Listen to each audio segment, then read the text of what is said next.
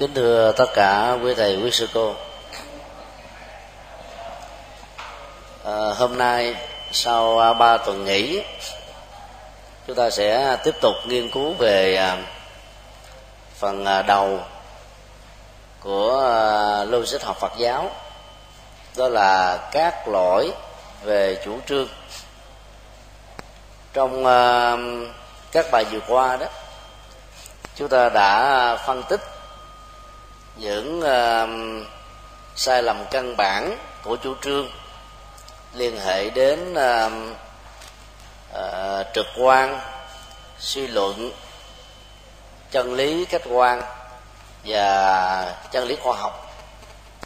Bốn uh, phương diện này uh, được xem là quan trọng nhất và đòi hỏi chúng ta phải uh, đầu tư thời gian nhiều để uh, trải nghiệm nó ở trong uh, sinh hoạt thực tế và nhờ đó ta giới hạn được một cách tối đa các ờ, sơ suất trong lý luận, các sở đoạn trong thuyết trình và các cái ờ, sự thiếu thuyết phục trong ờ, trình bày bằng văn bản hay là dưới bất kỳ một hình thức truyền thông nào. Bên cạnh bốn sai lầm căn bản đó, thì các sai lầm mà lát nữa đây chúng ta phân tích đó, nó sẽ giúp cho chúng ta có cái nhìn à, toàn triệt hơn bao quát hơn rộng mở hơn về chủ trương.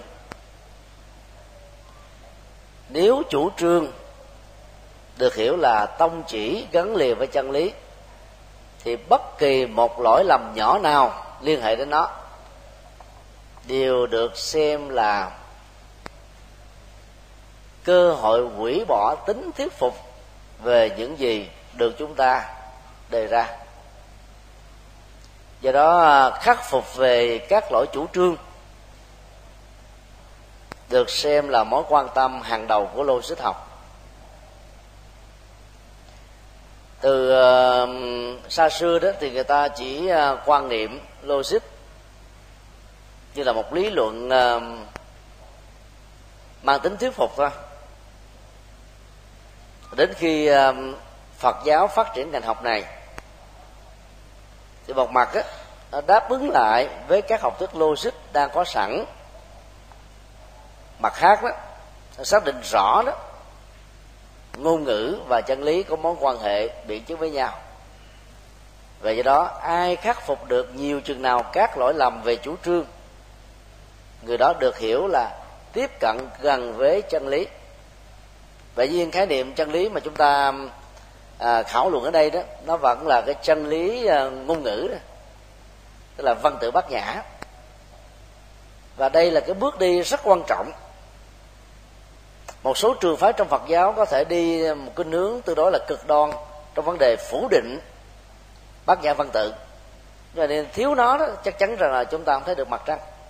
Bởi vì mặt trăng đó là đích điểm mà văn tự bát nhã đó là các phương tiện. Nó không phải chỉ đơn thuần là ngón tay, có thể là ngón chân, có thể là que cây, có thể là ngôn ngữ, bất cứ là cái gì được sử dụng. Nhưng để cho ngón tay hay là phương tiện trỏ mặt chân giúp cho người à, tiếp nhận chân lý đó, thấy rõ được chân lý, chứ không thấy sai lệch một cái nào khác, thì chủ trương trong lô giáo Phật giáo đóng một vai trò hàng đầu thì ngày hôm nay chúng ta sẽ um, nghiên cứu năm chủ trương sai lầm còn lại liên hệ đến um, tâm chỉ. Bất kỳ là tâm chỉ nào, pháp môn nào, nếu tất cả đều được lập cước trên một chủ trương đúng, tức là loại trừ được chính lỗi mà chúng ta đã học qua mấy ờ, tuần trước cũng như là ngày hôm nay. Thì ờ, tính thuyết phục của quan điểm đó được xem là cao. Lỗi quan trọng mà chúng ta cần phải tránh đó, đó là tránh mâu thuẫn với chủ trương của bản thân. Thuật ngữ ờ, logic học gọi là tự ngữ tương vi. Mâu thuẫn với chính mình đó đôi lúc khó nhận diện mâu thuẫn với người khác á, thì dễ phát hiện ra. Bởi vì ta và người có quan điểm có học thuyết có khuynh hướng và có chủ trương khác nhau. Dầu có nói ra bằng ngôn ngữ trình bày bằng các phương tiện truyền thông hay không thì tự thân việc nhận thức giữa hai bên đã có thể có một khoảng cách rồi. Cho nên mâu thuẫn lẫn nhau chưa xác định rõ ai là đúng ai là sai. Và tính chân lý của đúng sai trong tình huống này đó cần phải được dựa vào những tình huống rất cụ thể. Trong khi đó tự ngữ tương vi tức là sự mâu thuẫn nội tại hay là mâu thuẫn với chính bản thân mình đó từ lúc mà mình không nhận ra. Và bất kỳ ai chủ sướng một uh, tâm chỉ nào mới trích lục lại từ kinh điển của đức phật như là một kho tàng rất là rộng mà không tránh được cái lỗi này đó thì học thuyết đó sẽ không đứng vững được.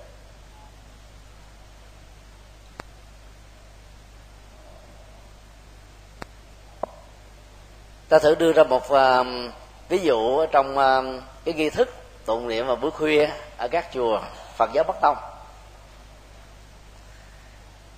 Thì cái lời tựa thủ lăng nghiêm á nó có hai câu như nhất chúng sinh vị thành phật chung bất ư thử thủ nơi hoàng hầu như là tăng ni nào cũng thuộc lòng hết trơn còn một chúng sinh nào chưa thành phật thì con xin phát nguyện chưa cần chứng đắc niết bàn ở lại cuộc đời này để độ sinh. Tức là lấy cái lòng từ bi làm nền tảng để dấn thân nhập thế. Nhưng cuối cái nghi thức đó, ta có bài sám hối, bài hồi hướng. Thì bốn câu đó, nó ngược hoàn toàn lại với hai câu rất quan trọng về nhập thế này. Nguyện sanh tây phương tịnh độ trung của phẩm liên hoa vi phụ mẫu. Tức là mong mình sanh tây phương và cha mẹ đó là chính phẩm sen hoàng để điêu danh giải thoát. À, nếu ta không chịu để ý đó thì những cái mâu thuẫn nội tại trong sự hành trì như thế nó đã có sẵn trong các nghi thức rồi.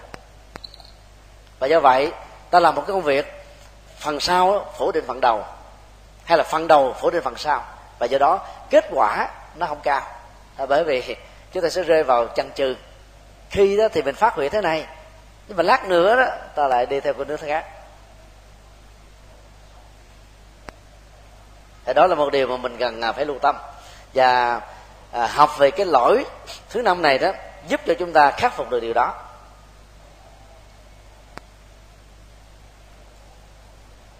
Bây giờ ta thử à, đưa ra một cái ví dụ khác cũng liên hệ đến à, pháp môn tịnh độ. Tông chỉ quan trọng mà phần lớn ai cũng biết đó là tính hạnh và nguyện thì mỗi một vị pháp sư về tịnh độ giải thích về à, cái nội hàm của niềm tin. Nội hàm của hạnh à, nội hàm của nguyện là khác nhau. Cao, thấp, rộng, hẹp, nhiều, ít. Mỗi à, người đi ra một kinh nước. Nhưng mà phần lớn nó đều thừa nhận rằng là đây là ba cái chân vạc của pháp môn tịnh độ, phải không ạ? Nhưng nếu ta áp dụng và dựa vào bản kinh a di đà mà hầu như các hành giả tịnh độ đêm nào cũng tụng. Thì rõ ràng cái tông chỉ ở trong cái địa đà nó khác với tính hạnh nguyện.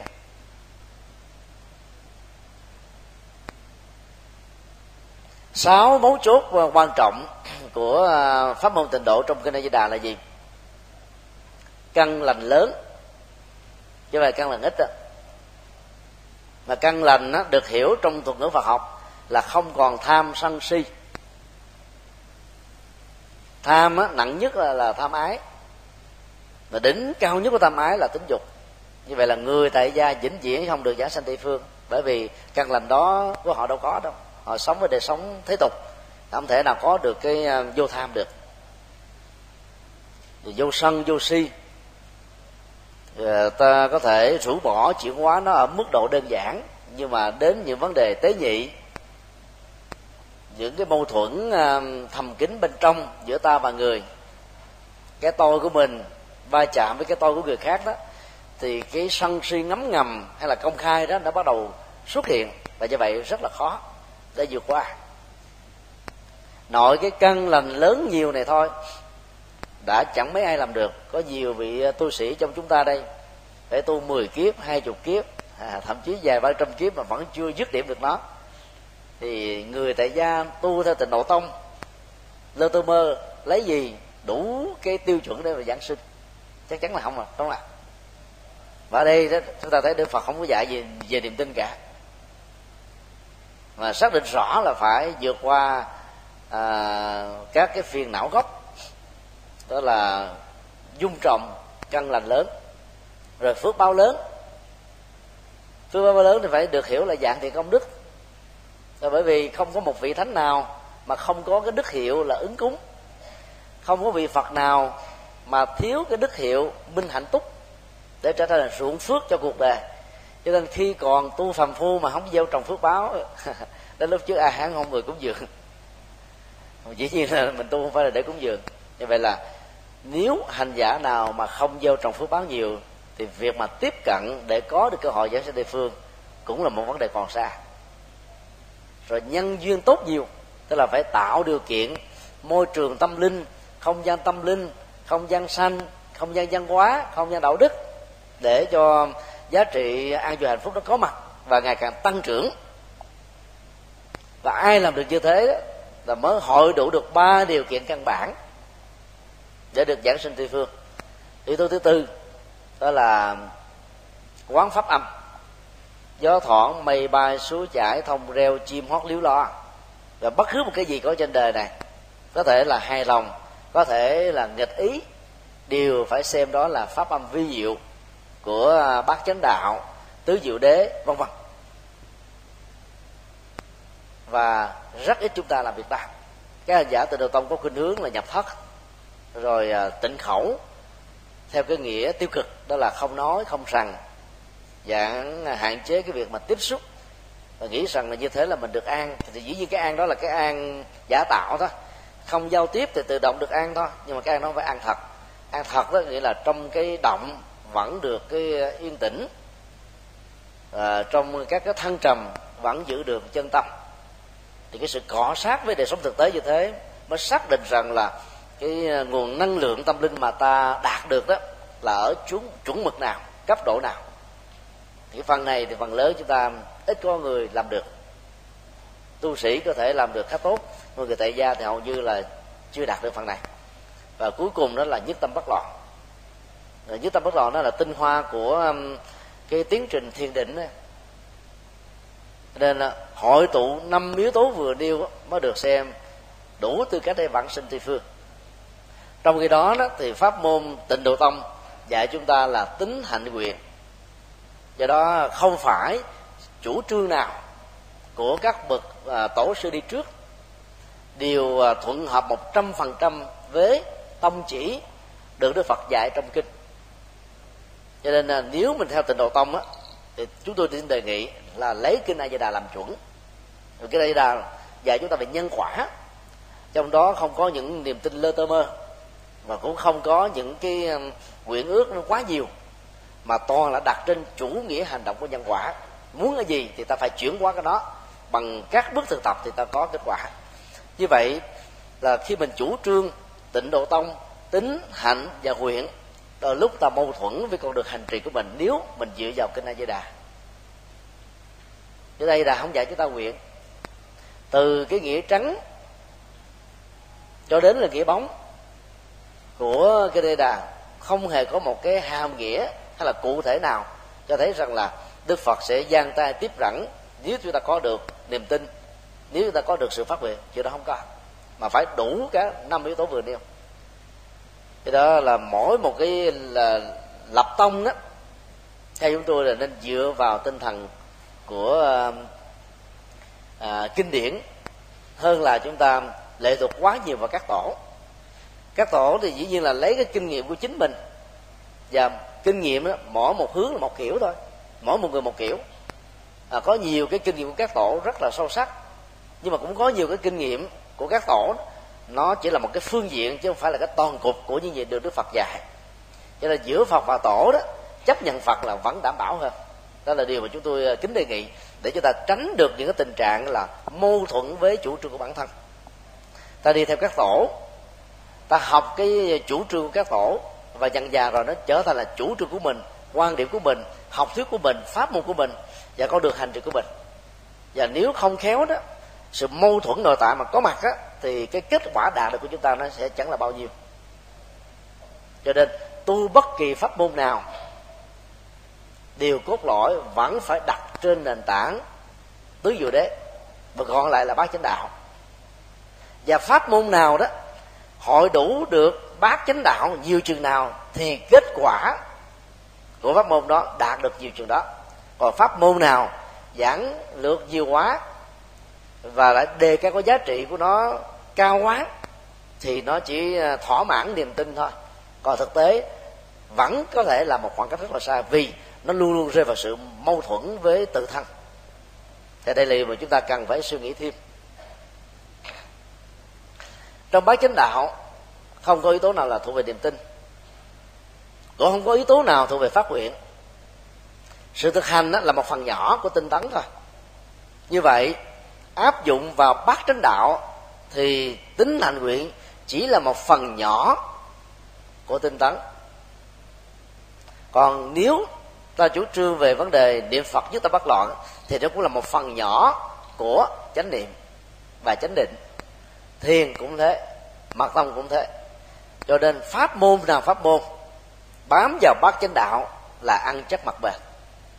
Và con đường mà quay trở về nguồn như thế đó là đảm bảo chúng ta sẽ không rơi vào bất cứ một mâu thuẫn nào hết.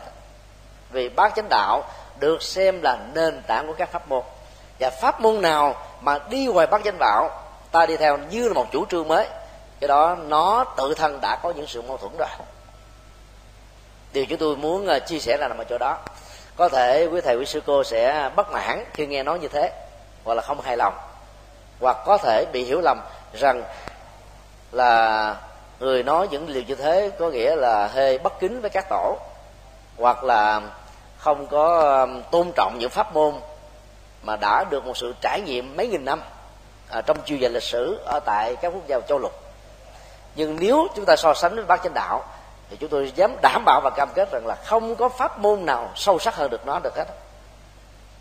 Cho nên, thực tập theo bát chánh đạo là ta sẽ không bị mâu thuẫn trên con đường hành trì của mình. Rất nhiều người hỏi um, thầy tu pháp môn tịnh độ hay là tu thiền? Thì tôi thường không trả lời. Chỉ trả lời nếu người ta buộc lắm phải trả lời thì nói, tôi tu theo pháp môn bát chánh đạo. thiền hay tịnh, hoặc bất kỳ một pháp môn nào khác, cũng là một phương diện tiếp cận bát chánh đạo ta. Và có cái nó gần được 50% có cái 30% có cái 20% có cái 10% có cái cũng không có phần trăm nào. Cho nên lập tâm chỉ mới không khó. Nhưng mà khó là nó có tránh được cái lỗi là mâu thuẫn với chân lý và mâu thuẫn với tự thân của mình hay không ở mức độ ứng dụng đó thì cái lỗi từ ngữ tương vi được còn được hiểu đó là giữa ờ, những gì chúng ta chủ trương và con được hành trì đó nó chưa có sự um, ứng hợp. Tức là nói thì tốt nhưng mà sự thực tập đạt được nó đó thì chẳng bao nhiêu. Và sự tự mâu thuẫn trong tình huống này đó sẽ làm cho chúng ta trở thành một nhà trí thức chứ không phải làm nhà chứng đắc cái đó là cái điểm mà quan trọng nhất ở trong à, à con đường tâm linh của phật giáo. Dù sau đi nữa thì việc nói đúng chánh pháp cũng là một điều cao quý rồi. Thực tập đúng chánh pháp lại càng cao quý nhiều hơn nữa cho chính bản thân người đó và những người khác. Cho nên đó, cũng đừng nên quá cực đoan đặt ra một tiêu chuẩn quá cao rằng người tuyên bố chánh pháp phải hành trì được chánh pháp thì chúng tôi mới nghe ai có quan niệm như thế thì tự mình đóng bích cửa ngõ tiếp cận chánh pháp.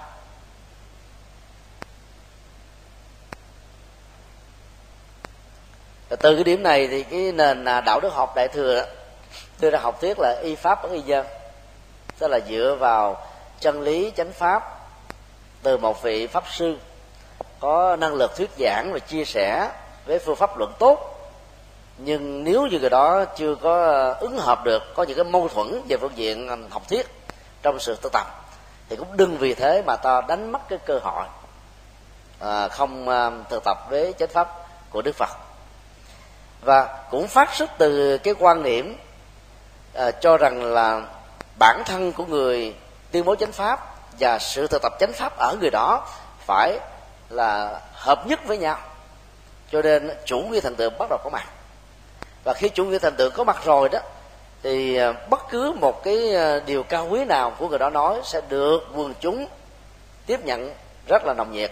Nhưng nếu như sau này hình ảnh thần tượng đó bị sụp đổ bị sức mẻ không còn trọn vẹn được nữa thì hầu như là người tiếp cận chánh pháp thông qua hình ảnh của một thần tượng sẽ vẫy tay chào với chánh pháp thôi. Do đó à, thấy được cái giá trị cao nhất của sự uh, uh, truy hành thấu nhất với nhau. Ta thăng tiến trên con đường nói được làm được. Còn là những người đang tâm cầu chân lý và chánh pháp thì có được chân lý bằng kiến thức đã tốt rồi mà có được sự thực tập vẫn tốt hơn. Nhưng nếu như người nào nói được mà không làm được ta cũng đừng vì thế mà bỏ chánh pháp. Bởi vì đến với phật giáo là thông qua chánh pháp. Vì chánh pháp vì chánh pháp là cái uh, mối quan hệ của chúng ta chứ không phải là cái vị thầy tâm linh hướng dẫn mình thì đây là cái điều mà mình à, nên à, à, lưu tâm để ta có một cái nhìn thoáng rộng. Và do vậy, không đến mất cơ hội tiếp cận được chánh pháp ở những con người mà việc thực tập chánh pháp đó chưa đạt được ở mức độ cao.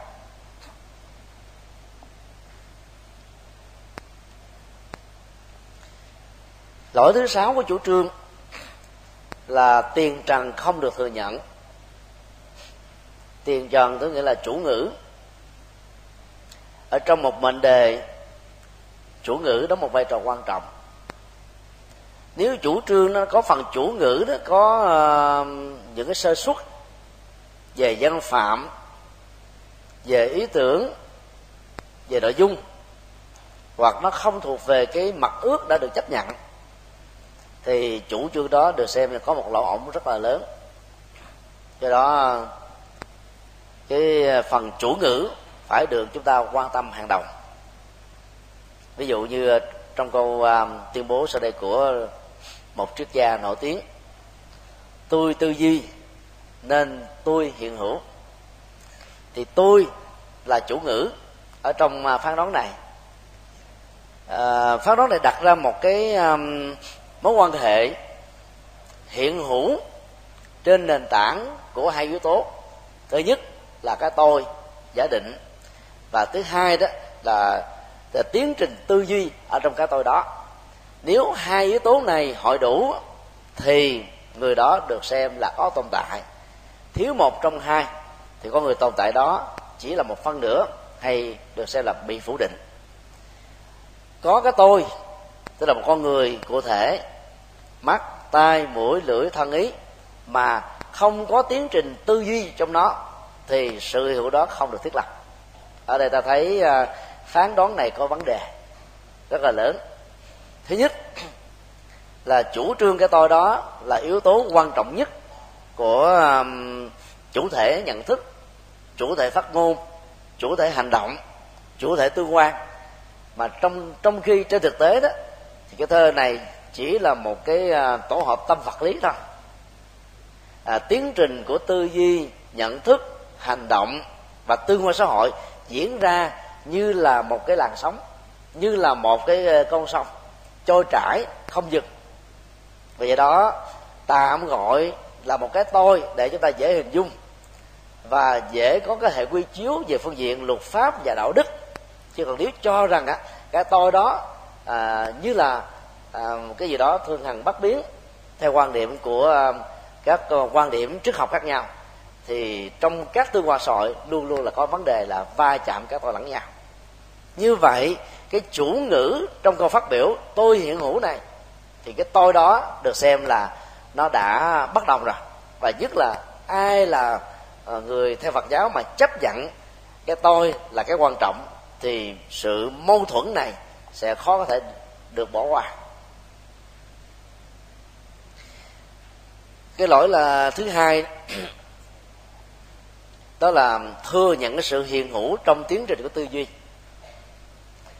Trong khi đó phật giáo cho rằng đó có những lúc chúng ta không có tư duy sự hiện hữu vẫn tiếp tục diễn ra như là một thực tại.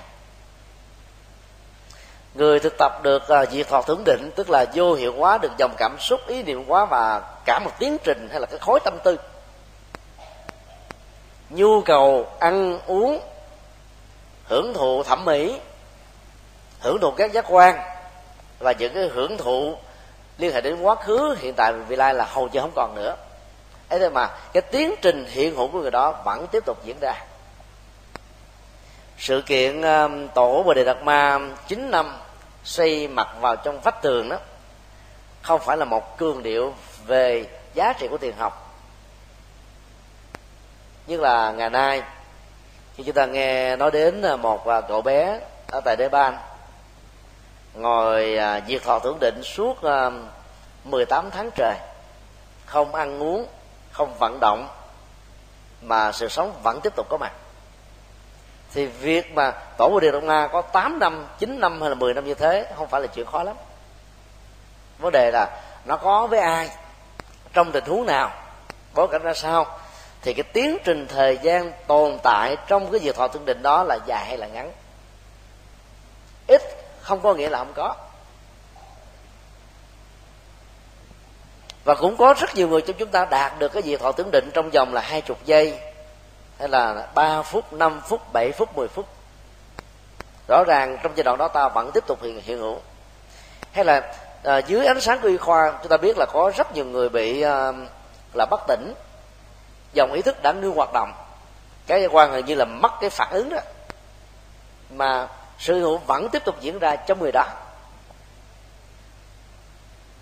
Hay là người sống với thần kinh thực phật ở những năm cuối của cuộc đời hầu như là ý thức không còn hoạt động nữa. Người đó vẫn tiếp tục hiện hữu thôi. Cho nên cái câu phát biểu triết gia này là có rất nhiều vấn đề. Và vấn đề quan trọng nhất khi ta đặt nó trong cái um, bối cảnh của tiền trần không được thừa nhận đó đó là ý niệm về cái to.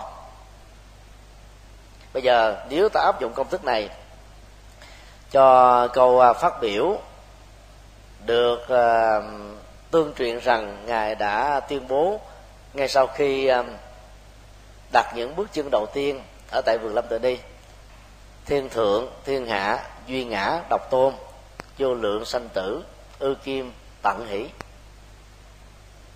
Trên trời dưới đất tôi là số một vô lượng kiếp sanh tử nay là kiếp cuối cùng. Thì câu này đó nó mang Ờ, ý nghĩa đó là tán dương sự siêu phàm thoát tục của đức phật, với tư cách là một hài nhi. Phật, trí tuệ vô lượng, lòng từ vô lượng, các đức tính khác, cũng không có bất cứ một người phạm kẻ tục nào có thể sánh bằng và một người như thế thì chắc chắn rằng là sẽ có những điểm rất đặc biệt khi mới sinh ra hay trong suốt quá trình sống, hoặc là sau khi chứng đạo. Chuyện đó chúng ta không phủ định. Nhưng cho rằng đức phật tuyên bố à, cái câu nói đó là một hiện thực đó thì nó lại có vấn đề.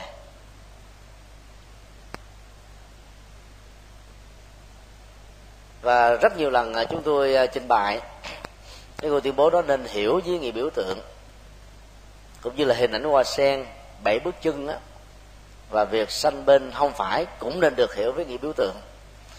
Người ấn độ trong nền văn hóa và triết học ấn độ nói cái gì hoạch toẹt á được xem là thiếu chiều sâu. Cũng như giống như văn chương việt nam đó nói phải bóng bẩy có điển tích có sự cố à, có thành ngữ có điển ngữ thì mới được xem là một kiệt tác. Cũng từ cái quan điểm đó mà chuyện kiều của nguyễn du sau khi phóng tác từ à, kim văn kiều của trung hoa thì đã trở thành một kiệt tác của việt nam. Trong khi kim văn kiều của trung hoa không có một chỗ đứng trong văn học của trung hoa tại sao như thế? Là bởi vì cứ mỗi một câu chữ sáu và tám của du biết bao nhiêu là điển tích xuất hiện. Rồi sự chê chữ gò chữ rất là tinh vi và khéo léo. Thì cũng tương tự như thế. Người ấn độ thích mô tả bằng triết học đó thay vì nói rằng là à, đức phật là một người à, khi sinh ra đó vì an lạc cho số đông an lạc cho chư thiên và là người như là rất nhiều bản kinh à, trong kinh tăng chi mô tả như thế thì cũng có một cách mô tả bằng biểu tượng rằng là sanh từ không phải, vì bên phải, theo truyền thống văn hóa ấn độ là cát tường, là tốt đẹp, là hạnh phúc, là bình an, là hòa bình. Vậy thôi. Còn hoa sen nó được hiểu trong ờ, dân văn hóa ấn độ đó thứ nhất là sự ờ, thanh khiết. Thứ hai đó, ít người biết đến, đó là trí tuệ. Thay vì nói rằng là mỗi bước chân đi của đức phật trong cuộc đời này tạo ra sự thanh khiết về nhận thức thanh khiết về đời sống đạo đức. Thì ta nói là đức phật đi có hoa sen để chân vậy thôi. Thay vì nói rằng là mỗi bước chân đi đức phật trong cuộc đời mang lại trí tuệ thì ta nói là đức phật đi có hoa sen. Đó là hai cách mô tả khác nhau nhưng mà nghĩa lý triết lý nó là một thôi. Chữ Nalanda ở trong uh, tiếng uh, Bali và Sanskrit có được phối hợp bởi hai thành tố là Na Lăng và Đà. Na Lăng đó là hoa sen. Thì xin lỗi, Na Lăng đó là trí tuệ. Đà đó là chu cấp. Na Lăng Đà gộp lại là nơi chu cấp trí tuệ. Vì về đọc Na Lăng Đà được hiểu đó là nơi mang lại tuệ giác cho con người. Tức là cái trung tâm đào tạo, nền minh triết ngày xưa và là đầu tiên ở trên nhân loại đây nên ý nghĩa của hoa sen nó, nó nằm ở chỗ đó. Chữ na lâm ta lại hiểu là hoa sen nhưng mà thực ra nó là trí tuệ.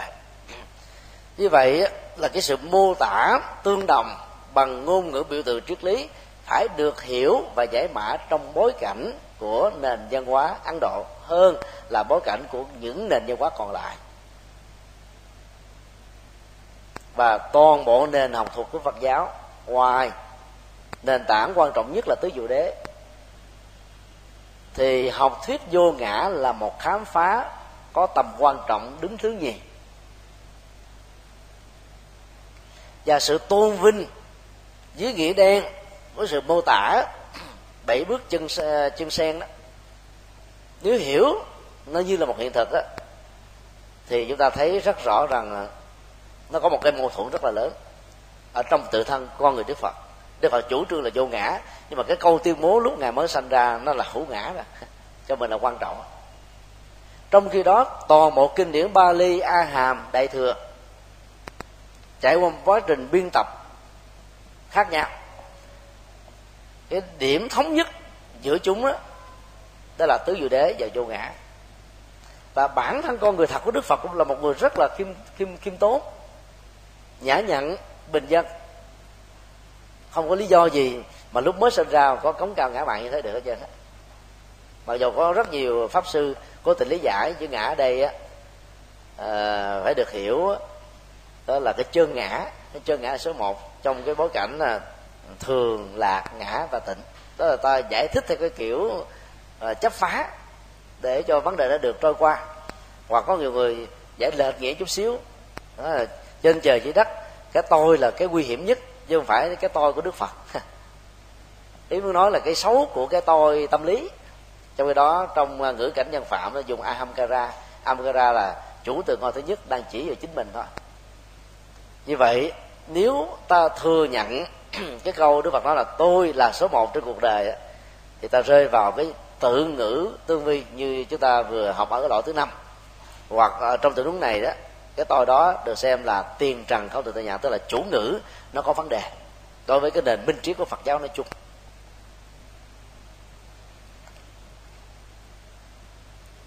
Và tương tự à, sách sử và mô tả là khi ngài sinh ra thì có chín sông phun nước để tắm không à và nếu ai có dịp đến à, lâm Tự ni thật sự đó thì có cái hồ được tái dựng lại từ cái địa điểm lịch sử trước khi ờ, hoàng hậu ma gia hạ sinh, thì bà đã tắm những giọt nước mát tại đây. Và sau khi tắm xong đó, thì bà đã tặng cho cuộc đời một bậc ờ, tài trí đặc biệt. Và lập tức kinh điển cũng tiếp tục mô tả là bà đã xuống ở ngay cái hồ nước đó để tiếp tục tắm. Bây giờ ta thử đặt ra vấn đề, nếu ờ, thái tử mà sanh ra giống như bình thường bao nhiêu người khác thì nhu cầu tắm để làm gì? Tắm để rửa sạch không à mà nhu cầu rửa sạch có nghĩa là ngài phải sanh ra giống như bao nhiêu người khác thôi. Cho nên, buộc chúng ta không còn cách nào khác phải hiểu cái mô tả sanh ở không phải là biểu tượng triết lý chứ không phải là nghĩa đen. Còn ý niệm về chính rồng phun nước đó là một sự tôn vinh.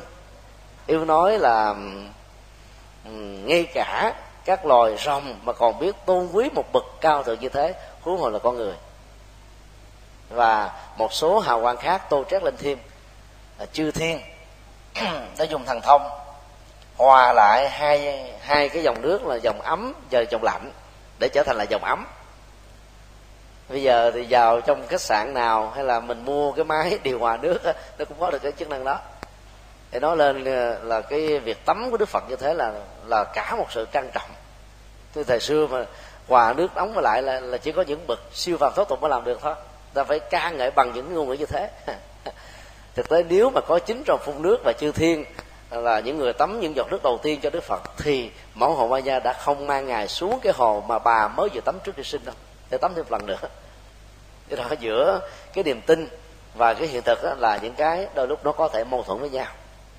Và học theo lối Phật giáo, thì điều quan trọng là ta tránh cái tình trạng là chủ ngữ bị phủ định. Tức là chủ ngữ không được thừa nhận đó. Có những nó tuyên bố ngay trong cái chủ ngữ đó đã có vấn đề rồi như vậy chủ ngữ đó là cái gì? Nó có thể là một câu, có thể là một cụm từ, có thể là một một từ, có thể là một danh từ, có thể là một đại từ. Bất cứ một cái gì được đặt vai trò làm chủ ngữ một câu, thì cái đó phải được xem là được tương thích với giá trị chân lý cho thực tế. Nó phải phù hợp với chân lý mà người phát ngôn đó đã đi theo như là một truyền thống. Ở đây những người tu học phật thì tất cả những cái tuyên bố đó nó phải làm sao ăn khớp vào. Cái là từ lý do này mà các tổ trung hoa đó đã dạy à, các sa di sa di ni lúc mới vào chùa không có xưng mình là quò hay là ngã hay là ngọ. Tại vì sợ dùng đến cái ý niệm về cái tôi đó mà đề nghị được sử dụng một cái từ mới là hai chữ pháp danh thôi dùng từ pháp danh. Nó là một cái um, cái cách mà sử dụng nó ngược hoàn toàn với cái mặc định dân phạm của người trung hoa người trung hoa, chủ từ người thứ nhất là ngã, chủ người từ thứ hai là nể. Nể thì có ờ, nữ tính, nam tính. Đối với người lớn cao hơn thì ta dùng thêm ờ, cái chữ tâm bên dưới để bày tỏ thái độ trang trọng của mình. Và ngôi thứ ba là chữ tha. Cũng có nữ tính, nam tính và có thêm sự tôn trọng. Chứ chưa từng có chuyện mà dùng cái tên riêng để thay thế cho chủ từ ngôi thứ nhất. Đối với ngôi thứ hai, ngôi thứ ba, ta được quyền gọi tên nhưng mà ngôi thứ nhất là hiếm à, hầu hầu như là không có. Nhưng mà các tổ trung hoa đã tạo ra một cái phá cách. Là bởi vì để tránh cái lỗi vào cái tiền trần không được thừa nhận. Như vậy là ý niệm cái ngã là một tiền trần cần cần phải được giải phóng đó chứ không nên sử dụng đó ngoài ra nó còn có hàng loạt những vấn đề khác. Khi thì đưa vào chủ trương đó, gần như là nó có vấn đề. Ví dụ ai nói là, thượng đế là đấng tạo vật. Thì thượng đế này nó là tiền trần, tức là chủ ngữ có vấn đề này. thượng đế đâu có thật đâu. Mà lại chấp nhận rằng ông là chủ thể tạo ra con người dạng vật. Do đó, đưa cái đó ra làm cái học thuyết để mà lý luận như là một tâm chỉ, hầu như là dễ dàng bị phá vỡ lắm. Tại vì cái cái tiên trần đó là bị phủ định. Lỗi thứ bảy hậu trần không được thừa nhận. Được gọi trong chữ hán đó là năng biệt bất cực thành, trong khi tiền trần đó là sở biệt bất cực thành. Thì hậu trần được hiểu nôm na đó là vị ngữ mà trong à, bài học đầu tiên chúng ta đã có dịp phân tích qua. Mối quan hệ giữa chủ ngữ và vị ngữ đó là mối quan hệ để tạo ra tính logic và chân lý trong một phán đoán. Tránh được cái lỗi về chủ ngữ nhưng lại à, để sơ hở về vị ngữ thì nội dung đó sẽ không đứng vững được. Do đó à, đồng một lúc ta phải khắc phục luôn cả hai cái lỗi. Và ở đây đó à, điều à, khá quan trọng không thua kém về cái lỗi của chủ ngữ đó là vị ngữ mà ta cần phải tránh.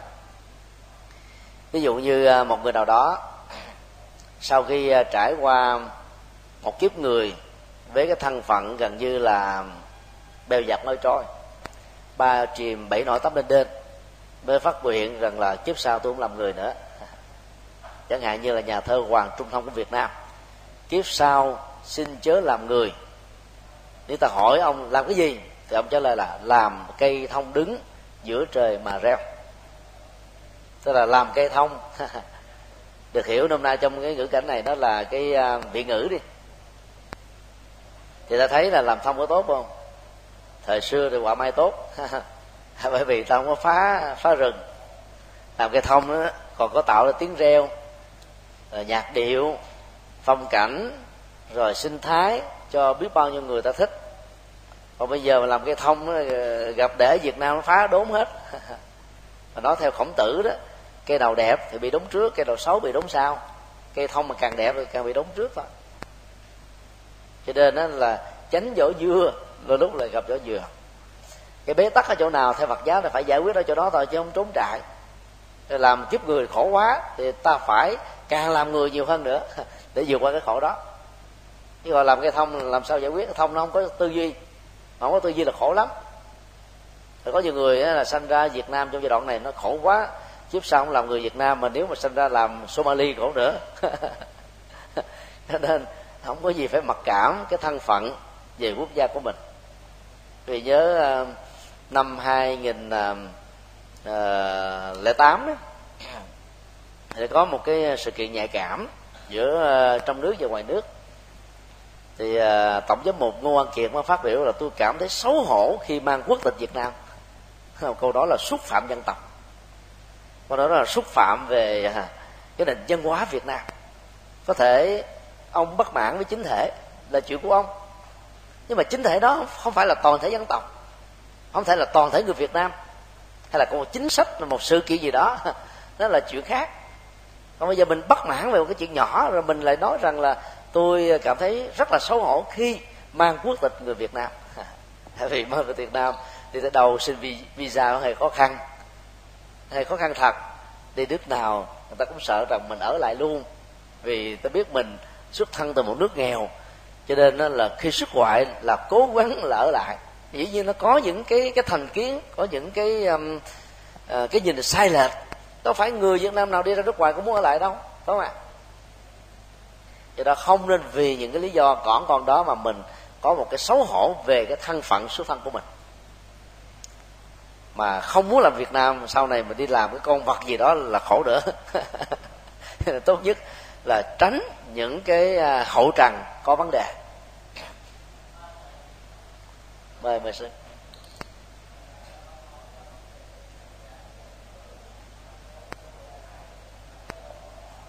Chắc mời sư lên đây nói lớn lớn chút xíu.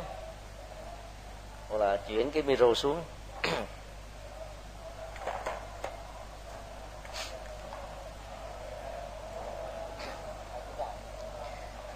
Đó thì cái phần mà chuyển chuyển chuyển micro qua giùm. Cái phần à, tăng ngữ đó, nó đóng vai trò khá quan trọng trong một phán đoán của câu. Vì à, chân lý nó được thể hiện qua các phán đoán. Chân lý đó dù là chân lý mặc định, hay là một cái chân lý à, tương đối nào đó, thì ta phải tuân thủ ở mức độ tối đa để tránh những cái lỗi mà lẽ ra nó không nên có. Và ai làm được công việc đó đó thì à, ta sẽ à, tạo cái cơ hội cho à, các chủ trương, quan điểm của mình dễ dàng được chấp nhận.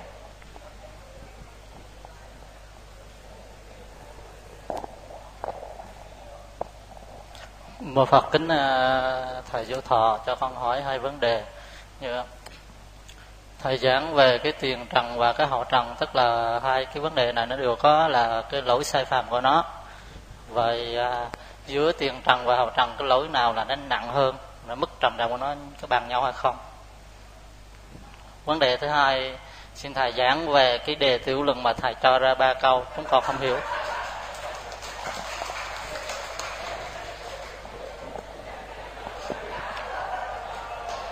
Cái câu hỏi à, của một vị vừa đưa ra đó thì nó liên hệ đến cái lỗi thứ tám. Lát nữa à, chúng ta sẽ nói đến còn vế thứ hai câu hỏi đó là giải thích cái đề vừa đưa ra đó, thì nó là quẻ. Quá dễ.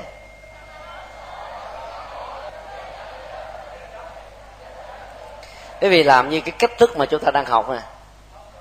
Đưa ra một cái câu nói, hay là một điển tích, hay là một câu chuyện, hay là một cái à, đoạn văn, mà trong đó đó nó có một cái lỗi nào đó ví dụ như à, lỗi à, tiền trần à, không được thừa nhận. Rồi ta xác định nó sai chỗ nào một cách rất là ngắn gọn sau đó là tiến hành phân tích nó phân tích nó. Rồi ta đứng từ lập trường của phật giáo hay là đứng từ lập trường của chân lý khách quan để mình à, mô tả vấn đề để thuyết phục và cuối cùng ta sửa lại cho đúng sửa lại cho đúng đó. Cho nên cái như thế thì rất là dễ và tương tự, thì toàn bộ cái ngành mà logic là Phật giáo đó, nó liên hệ đến ba vấn đề chính thôi. Tông chỉ, nguyên do, và kết luận. Cái nguyên do kết luận người ta chưa học tới. Mà nếu ai tự nghiên cứu trước thì cũng có thể làm được. Nên đó là một cái đề mở rộng mà. Còn lỗi của chủ trương đó là ta có chín lỗi. Mình chọn bất kỳ một lỗi nào trong chín lỗi đó để mình làm. Nó đâu có khó gì đâu và mình đừng nên cho người bạn của mình biết là mình chọn cái điển tích gì. Bởi vì hai người mà làm giống nhau là trót quất rồi. Để mình tạo tính sáng tạo đấy, và ứng dụng. Nên lát nữa chúng ta sẽ, cuối giờ sẽ nói tiếp về cái này, ha. Bây giờ chúng ta tiếp tục. Cho thôi nó lạc quẻ. Một cái ví dụ thứ hai. Ở trong à, chuyện kiều nguyễn du có câu là bắt phong trần, phải phong trần, cho thanh cao mới đặng phần thanh cao. Thì cái chủ ngữ đây được tính lược, ai bắt? Ngâm được hiểu đó là thượng đế bắt. Đối với những người chủ trương nhất thần giáo, bao gồm mà ăn độ giáo, do thái giáo, thiên chúa giáo, tinh lành giáo, hồi giáo và đạo bà hai, đạo xích à, đạo à, đạo khổng, vân vân. Còn đối với những người chủ trương đa thần giáo đó, thì thượng đế không phải là cái nguồn gọi là tạo dựng duy nhất. Ngoài ra còn có rất nhiều các vị thần linh trưởng quản các chức nghiệp và ngành nghề. Thì các vị thần đó bắt chúng ta phải phong trần với một số mệnh đã được ăn bài thì chúng ta phải bị lặng nặng một khổ đau. Còn cho chúng ta xuống thì chúng ta được hạnh phúc và bình an. Thì mặc dù tỉnh lược cái phần chủ ngữ cái vế còn lại đó nó là là là tăng ngữ. Ở đây nó được gọi là hậu trần không được từ nhầm rõ ràng à, gắn ghép con người và các loài động vật với hạnh phúc và khổ đau, hên và xui, hạnh và các cái thăng trầm đó đều do một sự an bài sắp đặt cả, là một sự sai lầm về, gọi là, nguyên lý. Sai lầm về hiện thực, sai lầm trên thực tế. Cho nên người tu học phật là phải phủ định các vấn đề này và giúp cho người đời cũng có gọi để tháo mở nó à, tại bồ đề đậu tràng khi quý vị à, đi vào cái cổng trước khi à, đến cái tháp đó, thì khoảng ba chục mét đứng trước đó chúng ta có một cái bảng đá dựng tưởng niệm cái tuần lễ thứ năm theo truyền thống kinh tạng Bali Đức Phật đã gặp mà các vị bà la môn và trao đổi ngắn về quan điểm thế nào là một vị bà la môn đích thực. Thì tại đó Đức Phật đã nói thế này không phải do là xuất thân. Mà một người sinh ra là bà la môn hay là sắc đế lệ mà là do sự tự do ý chí chọn lựa và nghề nghiệp thực tế mà người ta trở thành là một con người gắn liền với một nghề nghiệp nào đó. Thì đây là một cái câu nói mặc dù rất là ngắn gọn, nhưng nó phủ định toàn bộ các học thuyết về định mệnh, số phận ăn bài. Và do vậy, các quan điểm số phận ăn bài nếu được gắn trong một phán đoán nào đó, với tư cách là một cái vị ngữ, ta thấy là nó không đứng vững. Làm gì có số phận ăn bài. Nếu có số phận ăn bài thì ta không thể nào thay đổi được. Trên thực tế, có rất nhiều người đã thay đổi thành công. Và kết quả của sự thay đổi thành công này là một minh chứng rất là hùng hồn rằng là thượng đế không có thật để sắp xếp những việc đó.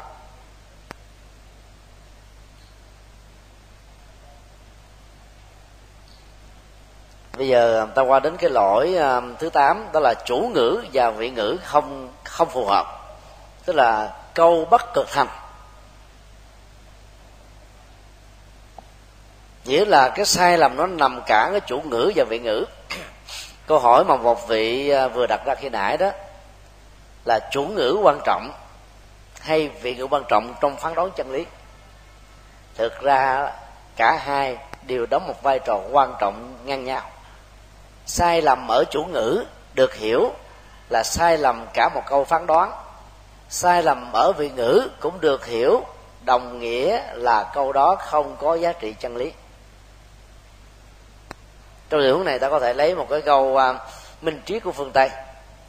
Nửa ổ bánh mì có thể làm cho chúng ta lót lòng đỡ dạ nhưng nửa chân lý không xài được.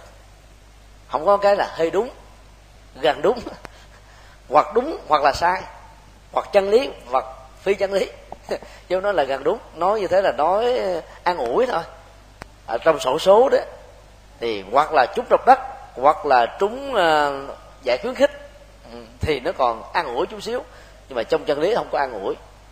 Không đúng thì tất cả những cái gần còn lại theo kiểu chín phẩy chín chín chín chín chín chín chín vẫn được xem là phi chân lý thôi. Và nó cũng đồng với cái không phải, không không không không tức là không đáng kể gì hết. Một cái sai cực nhiều và một cái sai cực ít cũng đều được là sai giống như nhau. Cho nên, quan trọng nhất là ta phải tránh cái sai lầm từ chủ ngữ và vị ngữ và tránh sai lầm luôn cả hai.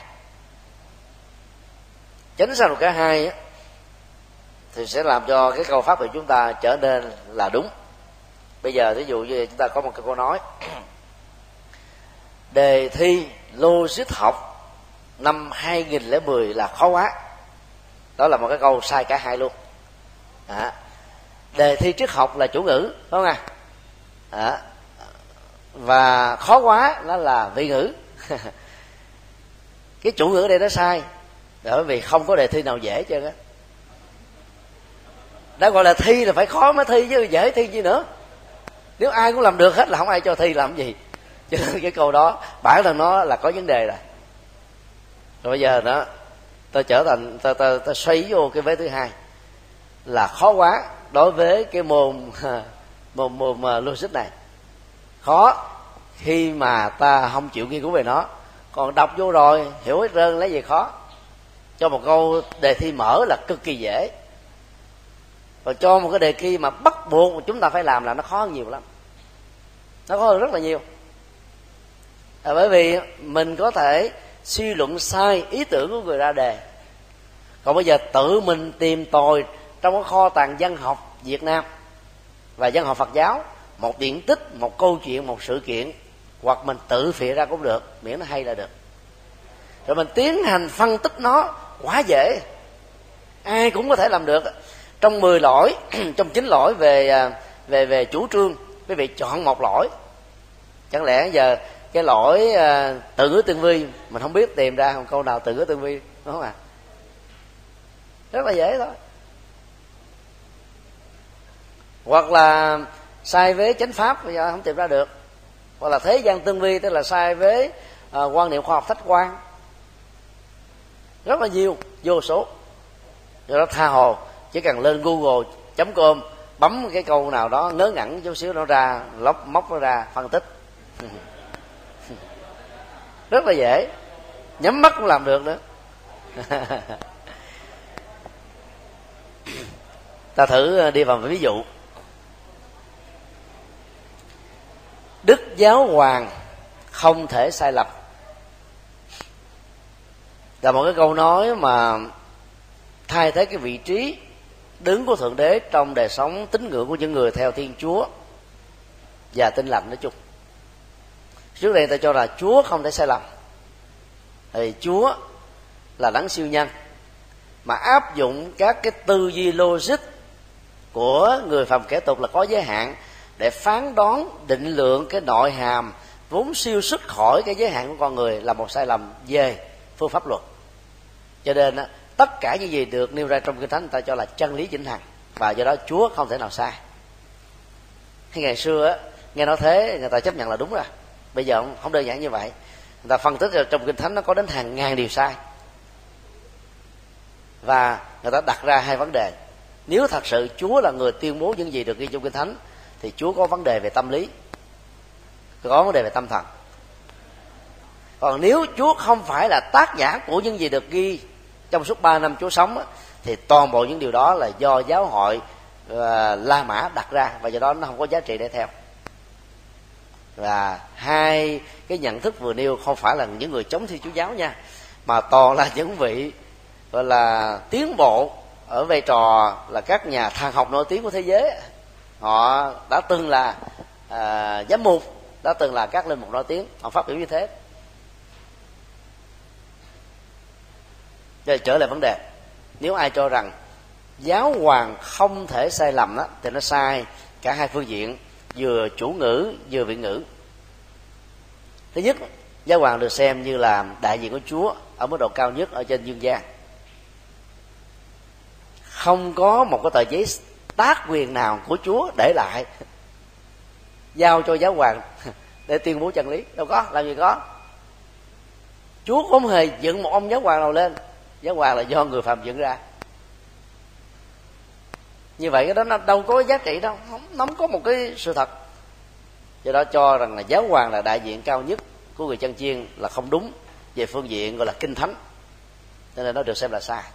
Chứ không phải nó được đứng đánh giá từ góc độ của phật học đó từ ngay kinh thánh nó đã không được chấp nhận rồi. Thứ hai không thể sai. Bây giờ ta chứng minh thấy rất rõ là rất nhiều vị giáo hoàng trong lịch sử chẳng những sai mà còn là ác độc nữa.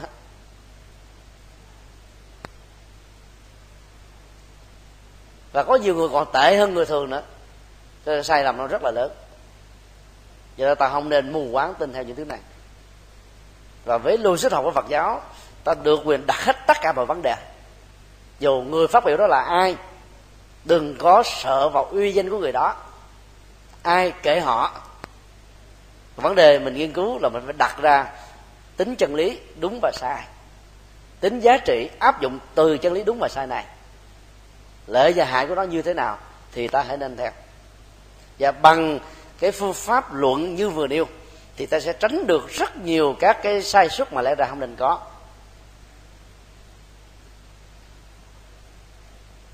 Miễn trong lúc ta làm việc đó, cái tôi của mình nó không phải là mấu chốt, là chuột say, mà cái thao thức tìm kiếm chân lý để đạt được những gì mà à, đức phật đã đạt được trở thành một cái nguồn động lực thôi thúc chúng ta tìm kiếm hoài, tìm kiếm mãi.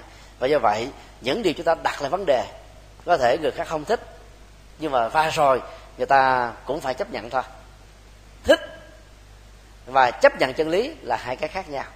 Phủ định và chấp nhận cũng là hai cái khác nhau. Có thể vì lý do cá nhân, vì lý do tự ái, vì lý do thành kiến, vì lý do mặc cảm, người ta không chấp nhận. Nhưng mà chân lý vẫn phải là chân lý thôi. Cho nên tiếp cận từ góc độ này ta tránh được rất nhiều à, các quan điểm thuộc về học thuật của những người đi trước giàu là trong đạo phật hay là trong bất kỳ một giáo hội nào hay là của bất kỳ một trường phái triết học tôn giáo nào. Thì cái lập luận của chúng ta bằng ngôn ngữ hay là bằng lời nói mới thật sự là có chỗ đứng vững. Ta qua đến cái sai lầm cuối cùng tức là sai lầm thứ chín. Hai bên đều không chấp nhận câu bất cực thành hai bên đây đó là người đối thoại và cái người đối lập lại với người đối thoại. Người chủ trương chân lý nói theo cái ờ, hướng ờ, chủ quan và người đối lập với chân lý đó. Cũng giống như trong các đảng phái đó đảng lãnh đạo và đảng đối lập. À, hai người đang đối thoại với nhau là có hai quan điểm khác nhau. Đều cùng phủ định một vấn đề nào đó mà ai lấy ai đó lấy cái điều mà bị cả hai bên này cùng phủ định để làm lập cước cho chủ trương của mình thì chắc chắn rằng là không có chỗ gì để, để đứng hết á. Do đó khi mình dịch ra chữ là hai bên không chấp nhận đó là ta đang nói ở một cái nghĩa hẹp nhất để, để dễ hình dung thôi. Còn chữ hán đó, nó rõ ràng hơn là câu bất cực thành câu là tất cả.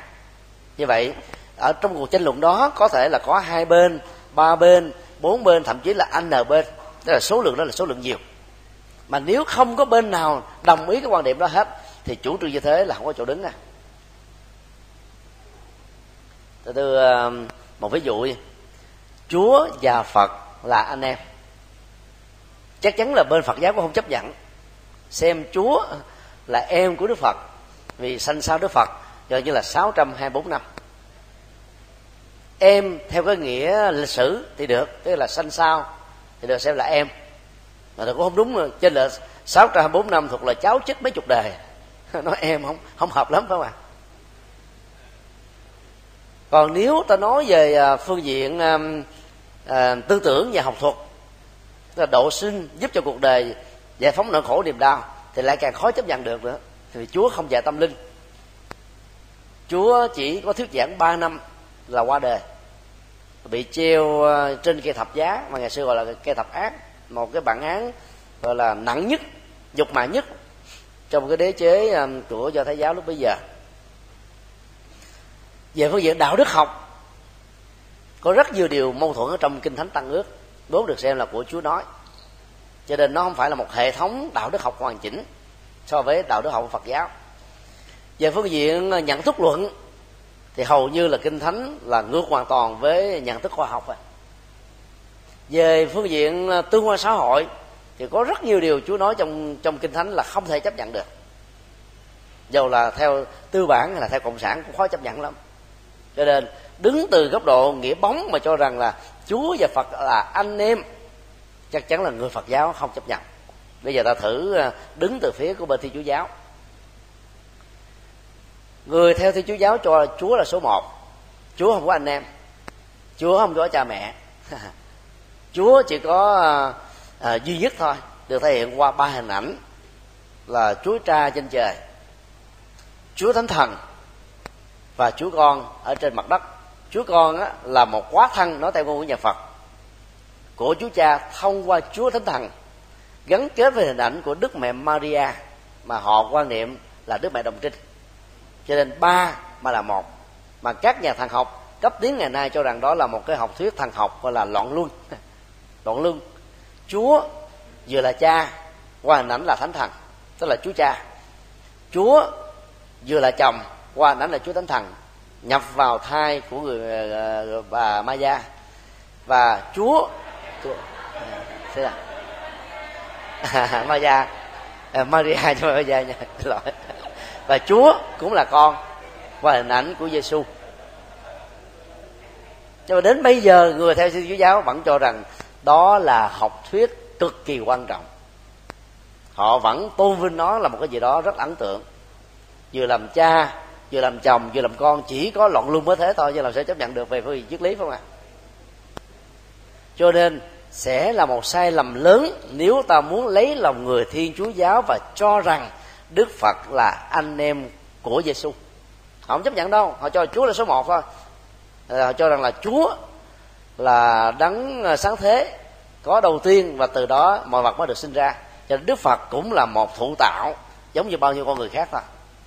Cho nên à, hòa đồng tôn giáo theo kiểu mà hạ đức phật xuống một cấp để cho bình dân và gần với các tôn giáo khác trong tình huống này là sai lầm về phương pháp luật. Và hiện nay tác phẩm chúa và phật là anh em đang bán chạy như tôm tươi. Nó là best seller ở tại hoa kỳ. Người phật tử cũng à, mua về đọc.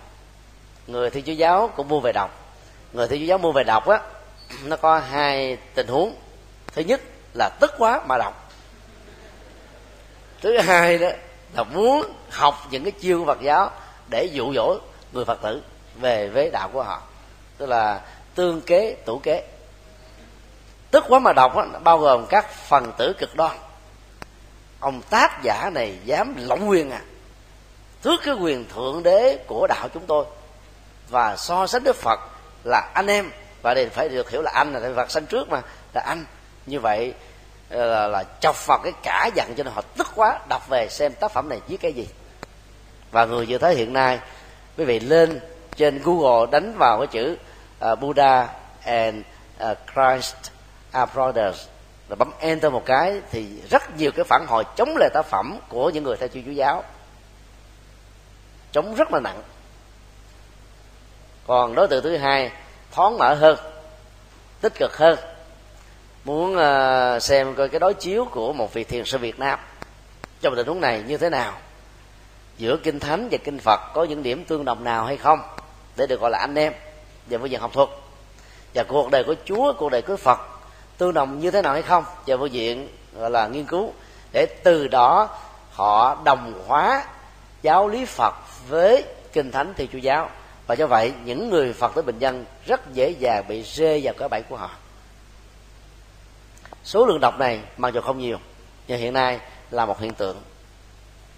Và thi chúa giáo còn khích lệ các vị chủ chăn, tức là linh mục tham gia vào các khóa thiền phật giáo, các lớp giáo lý phật học, các trường khóa phật học để học các tinh hoa và tìm ra từ những tinh hoa đó các chiêu thức mới để làm cho người ta không bỏ đạo. Còn là người phật giáo thì chúng ta thấy tác phẩm như thế là một con dao hai lưỡi. Thì gần đây thì à, lại có thêm những cái chủ trương hay là quán niệm ngày noel ở trong các thiền viện.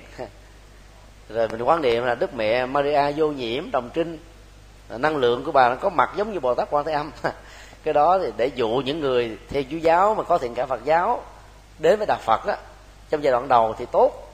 Mà không khéo làm cho rất nhiều người phật tử bỏ đi theo thiên chúa là cũng quy đức mẹ maria đâu thể là vô nhiễm, là đồng trinh được đâu.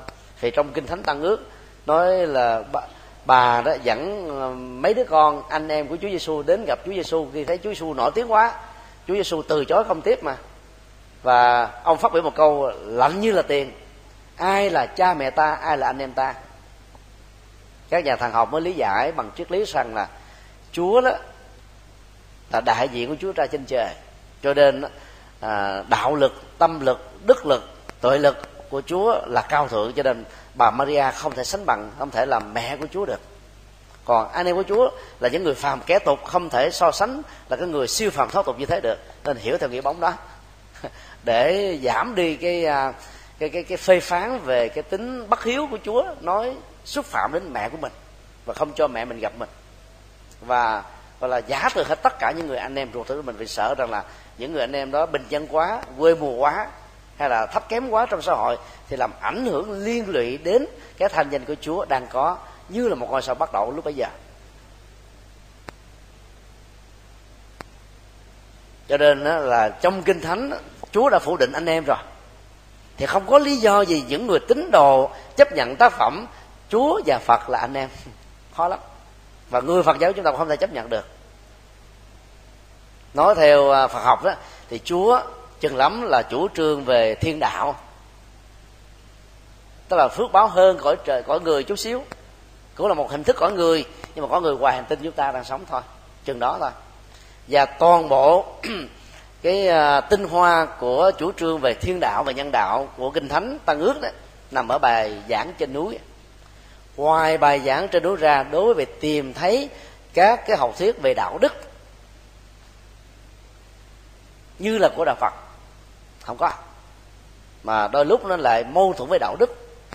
Nó à, ẩn hiện những cái loạn luân. Trái với khoa học và nó ngược lại với rất nhiều cái à, um, tương quan xã hội mà chúng ta xem như là những cái chuẩn mực để có được hòa bình với nhau. Do đó à, cả về phía phật giáo và phía thiên chúa giáo cũng không chấp nhận quan điểm chúa và phật là hai anh em. Thì từ chỗ đây chúng ta rút ra một bài học là trong đối thoại liên tôn giáo hay là đối thoại liên triết học đó dầu ta có thiện chí cỡ nào đi nữa cũng không phải có nhu cầu hạ thấp phật mình xuống. Chỉ như là ta không tự đề cao mèo khen mèo dài dài đuôi. Nhưng mà chân lý mình phải nói là chân lý thôi còn ta chấp nhận không là, là chuyện của họ là. Còn việc tuyên bố của mình phải nói sự thật. Cũng giống như các nhà khoa học người ta phải tuyên bố sự thật. Tính quy luật thế này rồi tính uh, nguyên lý vận hành thế kia. Còn ai chấp nhận được thì người đó hưởng được cái phước còn ai chấp nhận được thì sống ở trong vô minh ráng chịu thôi chứ không thể là vì đức phật mình cao quá phải hạ thấp đức phật xuống để ngang với ông ác hay ông lenin hay là ông hồ chí minh hay là ông mao trạch đông hay là bất cứ một nhân vật nào. Không thể như thế được. Do đó, trong vấn đề so sánh đối chiếu các quan điểm tư tưởng đó, ta cũng phải đứng rõ từ lập trường phật học. Và nhất là trong cái môn à, logic học này, ta phải đứng rõ như thế. Còn những người ta khác quan điểm với mình, ta có chấp nhận không là chuyện của họ thôi. Chân lý là tranh chấp à chân lý không bao giờ là một sự đồng nhất đó, về là sự tranh chấp. Cho nên nó tạo ra cái nguồn động lực thúc đẩy để phát triển. Mâu thuẫn để tạo ra sự phát triển do đó đừng sợ mâu thuẫn. Miễn là ta đừng có để cái tôi là trục xây trong mâu thuẫn vì cái đó nó dẫn đến sự loại trừ lẫn nhau. Là phật chống lại cái sự loại trừ và khích lệ tinh thần hòa hợp. Nhưng tuy nhiên ờ, cái nào cao ta phải thừa nhận nó là cao cái nào thấp phải thừa nhận là thấp thôi. Do đó các cái chủ đề hay là các đề tài mà làm so sánh đối chiếu hai nhân vật, hai học thuyết, hai tôn giáo, vân vân, cần phải tránh những quan điểm mà cả hai bên đều không chấp nhận vì nó rơi vào cái tình trạng là so sánh khập khiển. So sánh khập khiển rất là nguy hiểm. Nguy hiểm lắm. Ví dụ như các nhà thần học bây giờ ta so sánh cái à, thập giá với hoa sen là một. Rồi các công án thiền của uh, ngài lâm tế với câu nói của thánh phaolô vân vân mà vốn rõ ràng từ phương diện triết học văn hóa tư tưởng là khác nhau trời và vực. Hai bên không thể nào chấp nhận được. Thì những tuyên bố như thế nó chỉ có giá trị nhất thề đối với những người chưa có cái tầm nghiên cứu chuyên sâu và chưa có phân biệt nào đâu là đúng đâu là sai. Và do đó ta không nên rơi vào những sai lầm tương tự như vậy để cho các quan điểm chúng ta được chấp nhận ở một mức độ khá cao. Như vậy, để cho chân lý được chấp nhận, thì theo à, nhân minh luận, tức là lưu sách phật giáo thì ta cần phải làm cái gì? Tương phù cực thành. Tức là tuyên bố một phán đoán nào đó mà bên đối phương giàu có ghét, giàu có khinh, giàu có bực mình chúng ta có nào đi nữa, vẫn phải thừa nhận đó là một chân lý. Đây là cái điểm lập cước quan trọng nhất mà tất cả các tu sĩ chúng ta cần phải làm.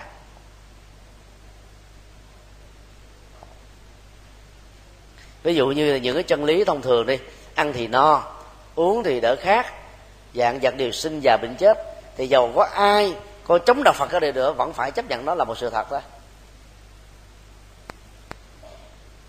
và ai tuyên bố được những chủ trương mà kẻ ghét chúng ta đối lập chúng ta, đều phải chấp nhận đó là chân lý thì cái việc chủ trương đó rất là đứng vững.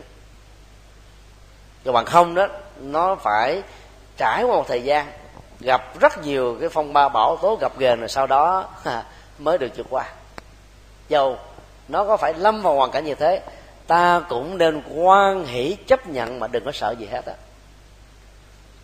Giá trị chân lý nó phải trả một cái giá ở một mức độ khá đắt. Giống như người phương tây người ta nói là freedom is not free. Tự do à, không phải là cho không. Cái tự do phải phải mua bằng cái giá phải trả bằng giá. Không có tự do phải đấu tranh. Đấu tranh tư tưởng. Ngày xưa là đấu tranh à, loại trừ giai cấp. Bây giờ là đấu tranh tư tưởng giải phóng những cái sai lầm trong nhận thức và tiến đến những hòa đàm và những cái à, hiệp ước giải trừ quân bị giải trừ vũ khí rồi à, cộng tồn rồi hỗ trợ giúp đỡ lẫn nhau vân vân cái phương pháp này nó có thể khác nhau. Từng bước, rồi nó cũng sẽ đến những cái mà đạo phật đã dạy thôi. Thì nói tóm lại, để tránh những sai lầm về chủ trương, thì ta phải tránh tất cả là 10 vấn đề. Thứ nhất là sai với trực quan đúng. Thứ hai đó là sai với suy luận đúng. Thứ ba đó là sai với chân lý của đạo phật. Thứ tư đó là sai với chân lý khoa học một học này đã được trải nghiệm là đúng nha. Thứ năm á, là sai với chủ trương của bản thân tức là mâu thuẫn trước và sau. Thứ sáu đó là à, cái à, chủ ngữ là có vấn đề. Thứ bảy đó vị ngữ là bị trục trặc. Thứ tám là trục trặc và có vấn đề cả chủ ngữ là vị ngữ. Thứ chín là cả hai bên đều không chấp nhận. Thì chính cái lỗi quan trọng này đó ta cần phải tránh. Thì học thuật à, chủ trương hay là tông chỉ giáo pháp hay là pháp môn được chúng ta theo đuổi mới có một cái chỗ đứng thật là vững vàng. Thì chúng tôi xin kính đề nghị quý vị à, nếu nào ai mạnh dạng có thể chọn lấy những cái pháp môn trong Phật giáo với những cái chủ trương ta thử nhận xét qua cái cái cái nhìn của lôi sách học để xem cái tính à, thuyết phục và không thuyết phục của đó ở chỗ nào. Hoặc là quý vị có thể đưa ra các quan điểm của chủ nghĩa học thuyết vân vân cũng được. Miễn là đừng có ai làm giống ai. Bây giờ quý vị có thể nêu ra những câu hỏi liên hệ đến thi. Giờ à, à, cái cách dễ nhất đó là quý vị chỉ cần nói là nó khó ở chỗ nào thôi. Thì nó mới dễ, dễ giải quyết được chứ nói nó khó chung chung quá. Thì nó khó giải thích. Vị sư nãy đưa ra là hãy giải thích cái đề thi khó làm quá thì giờ theo vị ấy cái khó là cái gì?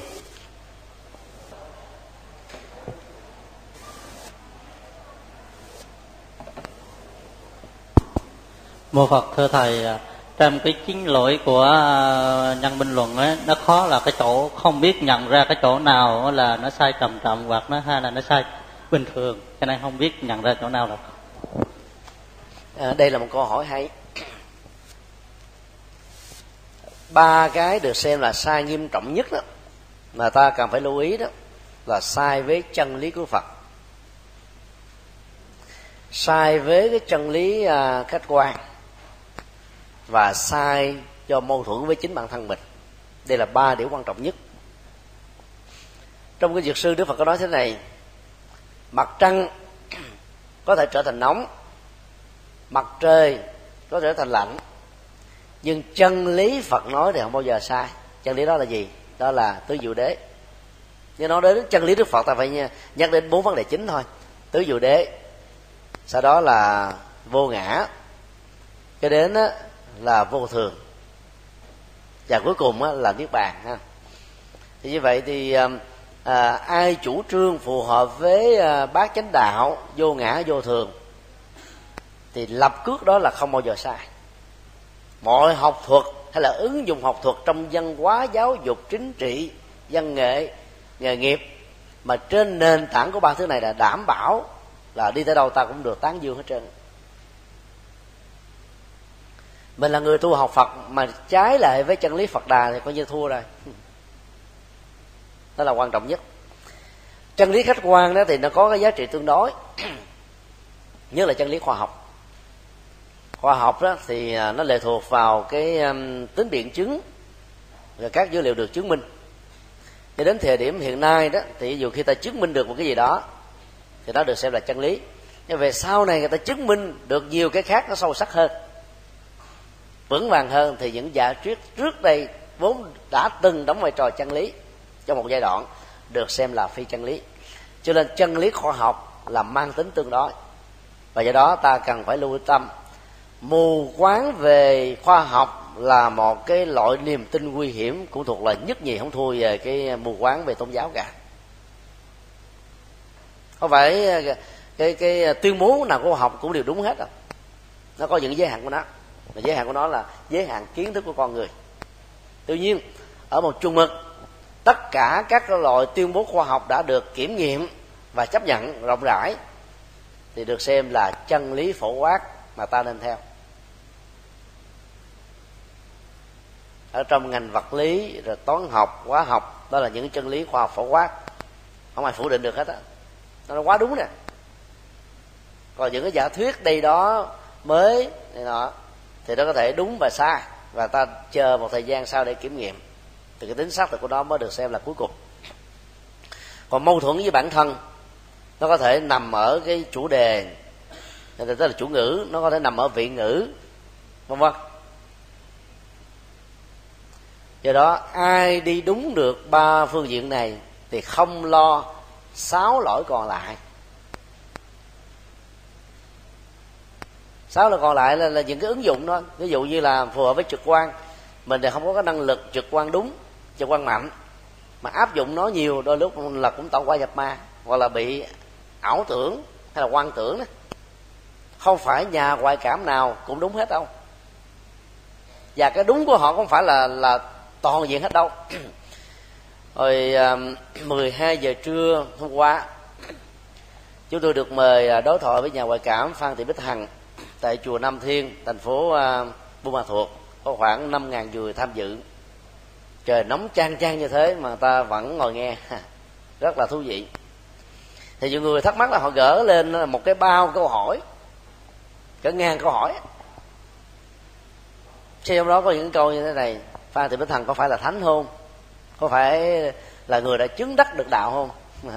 Thì chị ta bắt đầu vào cái bài nói chuyện của mình á à, rất là tự nhiên tôi cũng là một người phàm giống bao nhiêu người phàm khác thôi. Tôi có được năng lực này là bất đắc dĩ từ một cái tai nạn chó cắn mà lẽ ra người khác đã chết. Tôi may mắn sống lại từ cái chết. Và từ đó tôi có được năng lực mà tôi không biết từ đâu nó có nữa. Tôi à, có chồng và hai đứa con. Chồng tôi là kỹ sư. À, tôi là giảng dạy về kinh tế học. Đó là chỉ hiện nay là thạc sĩ kinh tế đang làm luận án tiến sĩ và là giảng viên của trường đại học kinh tế ở hà nội. Và cũng sống như bao nhiêu người có đời sống gia đình vợ chồng hạnh phúc với nhau đó lúc cũng là hỉ nộ ái ố ai dục lạc. Cũng thăng trầm lên voi xuống chó của bao nhiêu người khác thôi. Nhưng may mắn là cái năng lực ngoại cảm về đối thoại với các tần số các hư linh đó, là chị đã còn giữ được. Còn cái năng lực mà thấu thị tức là nhìn à, thấy rõ dưới lòng đất bao nhiêu là có được cái hài cốt là mất rồi. Cái năng lực đối thoại thì vẫn còn. Thế là cái may mắn của chị là ở chỗ đó thôi. Và chị cũng nói ở cuối cái bài nói chuyện rằng là tôi không biết cái năng lực này nó sẽ còn với tôi bao lúc nào. Có thể lát nữa một giây sau tôi sẽ bị mất hết. Hay là một vài ngày sau không ai đón trước được. Nhưng mà còn đến giai đoạn nào thì tôi cố gắng làm tốt cho mọi người. Và ai nói rằng uh, À, làm vậy cảm thì phải ờ, có tiền bao nhiêu, nhận tiền bao nhiêu mới làm thì tất cả những đó đều là bích hằng giả. Hiện nay bích hằng giả nhiều lắm. Đó là một cái điều mà ta thấy là tuyên bố rất là đúng. Rất là đúng đó. Chứ còn nhiều người mà nếu không có được cái liêm khiết tri thức đó, sẽ muốn và thích người khác tôn vinh mình như là một bậc thánh đó. tức là mình biết chính mình nhiều hơn và khi mình biết chính mình như vậy, mình tiêu bố như vậy, thì mình không có bị tự ngữ tương vi tức là mình đang một người phàm, mà mình nói là mình là một người thánh, hoặc là mình nói úp úp mở mở để cho người ta nghĩ rằng là mình là một cái nhân vật vĩ đại thế để kia. Cái đó là tự ngữ tương vi cho đó, tự ngữ tương vi là trái với chánh pháp, trái với thế gian ở mức độ khoa học đó, là ba cái sai lầm nghiêm trọng nhất. Còn cái trực quan á các nhà ngoại cảm thường sử dụng đó, đôi lúc nó cũng đúng, đôi lúc cũng sai ngày hôm qua thì bích thằng còn nói thêm tức là theo cái kinh nghiệm riêng của chị thì cái làng à, sống á, phát ra từ các cái hài cốt của những người đã chết dầu là à, vài trăm năm vài chục năm hay là vài ngày vài năm. Và cái người mới chết á, thì nó có ba loại sống ngang sống dọc và sống đứng. Thì cái làn sống với cái chiều như thế nào chị có làm trong luận án của mình chuẩn bị được xuất bản. Thì đối với cái làng mà sống đứng á, là các nhà ngoại cảm bó tay không bắt được làn sóng đó. Cho nên nếu thân bằng quyến thuộc của cái người đang nhờ tìm kiếm hài cốt thuộc về cái làng sóng đứng là không tìm ra được còn làn sóng ngang là sóng dọc là tìm ra. Đó là cái nhận xét của à, phan thị bích thăng và bây giờ ta áp dụng cái trực quan vào trong cái lĩnh vực này. Bây giờ uh, trực quan của nhà ngoại cảm đó tức là có người đó thì nhìn thấy được thông qua định dạng à, ADN với cái cấu trúc tương thích của sống và hạt. Ví dụ bà năm nghĩa bà thì chúng ta hiện nay là số một về phương diện này. Bích hằng là mất cái năng lực đó rồi. Vừa rồi tại à, thành phố kiên giang vào năm 2009 đó, thì à, bích hằng và bà năm nghĩa đã phối hợp với nhau phát hiện ra trên một ngàn hài cốt. Mà trước đó đó chính phủ ở các cấp để cho đào biết bao nhiêu ở trên um, phú quốc mà không tìm ra được. Bây giờ bà nam nghĩa nhìn thấy được cái uh, sóng âm để xác định được adn của các uh, nghĩa sĩ. Còn bích hằng đó đối thoại các hư linh các linh mách bảo là chúng tôi bị chôn tập thể ở ngay cái rặng núi chỗ này. Phải đào sâu xuống khoảng hai mấy mét mà cái đào xuống tới đó rồi mà không thấy được để chờ đã tối rồi. À, mọi người muốn bỏ cuộc và xem như đây là một thất bại về trực quan của các nhà ngoại cảm bé thằng mà nói chuyện với các hương linh nói là mà các anh có lừa tôi không? Nếu lừa tôi là chúng tôi sẽ mất uy tín và không còn giúp được ai được nữa hết. Thì các nghĩa sĩ chết quan đó họ nói không chúng tôi không có lừa. Chúng tôi đang cần chị giúp chúng tôi mà và chỉ có chị mới có thể chuyển đạt được lời nói của chúng tôi thôi. Và bích thằng yêu cầu à, đào thêm một mét nữa. Đúng như là lời các hương linh nói thì xuống đó là một cái mồ tập thể mấy trăm người. Sáng hôm sau bích thằng à, báo báo cáo tiếp là đi hôm qua tôi nằm và được các anh ở tại ngay cái gần cái à, bờ biển báo rằng là tại sao á các vị đào uh, giúp cho những người ở chân núi được lên còn chúng tôi là bị chôn ở chỗ biển này là không ai chịu đào hết. Mang vốn nữa phong bì và tiến hành đào lần thứ hai tìm thêm mấy trăm hài cốt nữa. Đó là bằng trực quan. Cái trực quan đó nó diễn ra như thế nào thì các nhà ngoại cảm chịu thua thôi và bằng cái phương pháp nghiên cứu đó ta có thể rút kết ra những cái yếu tố như thế này. Thứ nhất, ngày hôm nào mà cái trời nó u tối tối như thế này, là sóng âm nó bị nhiễu hết, là không nên làm công việc ngoại cảm. Ai có nhờ năn nỉ thì cứ nói thật là hôm nay nay không tìm được, để cho người khác. Chứ sợ mất uy tín, rồi ráng mà làm, càng làm là càng bị nhiễu, thua.